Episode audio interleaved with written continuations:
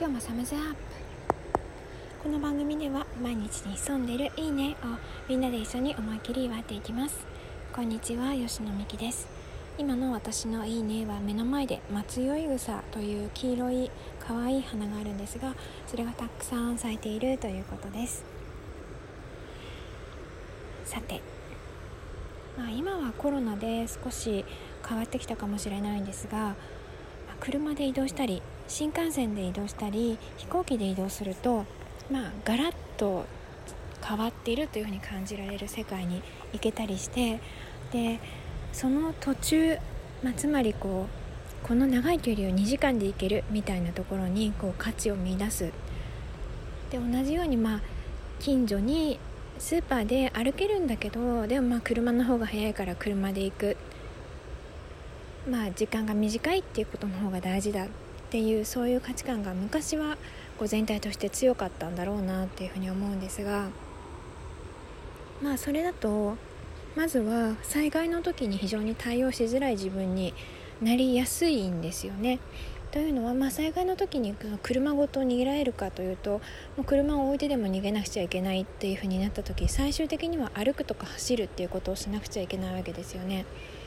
で普段から自分にとって何が本当に大事かが分かっていないとその逃げる時の荷物の量がすごくなってしまってとてもじゃないけどそんな30キロ40キロ背中にある状態でその2時間3時間歩けませんっていうふうにその時初めて気づくっていうのはなかなか悲しい展開なんじゃないかなというふうに思います。でだとしたらやっぱり、まあ、2時間3時間30キロで歩ける体を作るかあるいは30キロそもそも必要ないような自分になっていく。優先順位がきちんとついた状態でもうこれは捨てるっていうことをパッと判断できるような自分にしておく、まあ、そういったことがどうしても必要になってきますよね。でそういうシフトを簡単にしてくれる方法として日々歩くということを本当にお勧めしたいと思います。特に普段車とか自転車でビュンってこう行くことが多い方はまずはこう徒歩10分以内は歩いてみるっていうことをしてみてください。特に夏なんかは車の中ものすごい暑いですからそのすごく暑い車の中にこう入る瞬間の不快感っていうのがあると思うんですがそういうことからも解放されますし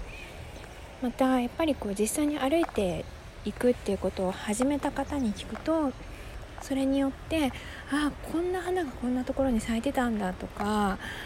あここのお家ってこういう名前だったんだとかいろんなことに気づくっていうそれ自体がこんなに楽しいのかとか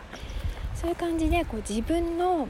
いろんなことをキャッチするメモリが小さくなっていくつまり繊細になっていくのを感じてそれがすごく面白いし嬉しいっていうふうに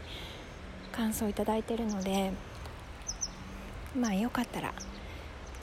いつでもどこでも誰でも比較的やりやすいことが歩くということなのでやってみてください。今ちょっとここの録音に入ったかわかんないんですが、えーと、さ今一瞬前に水鳥が鳴いていました。それではまた来週。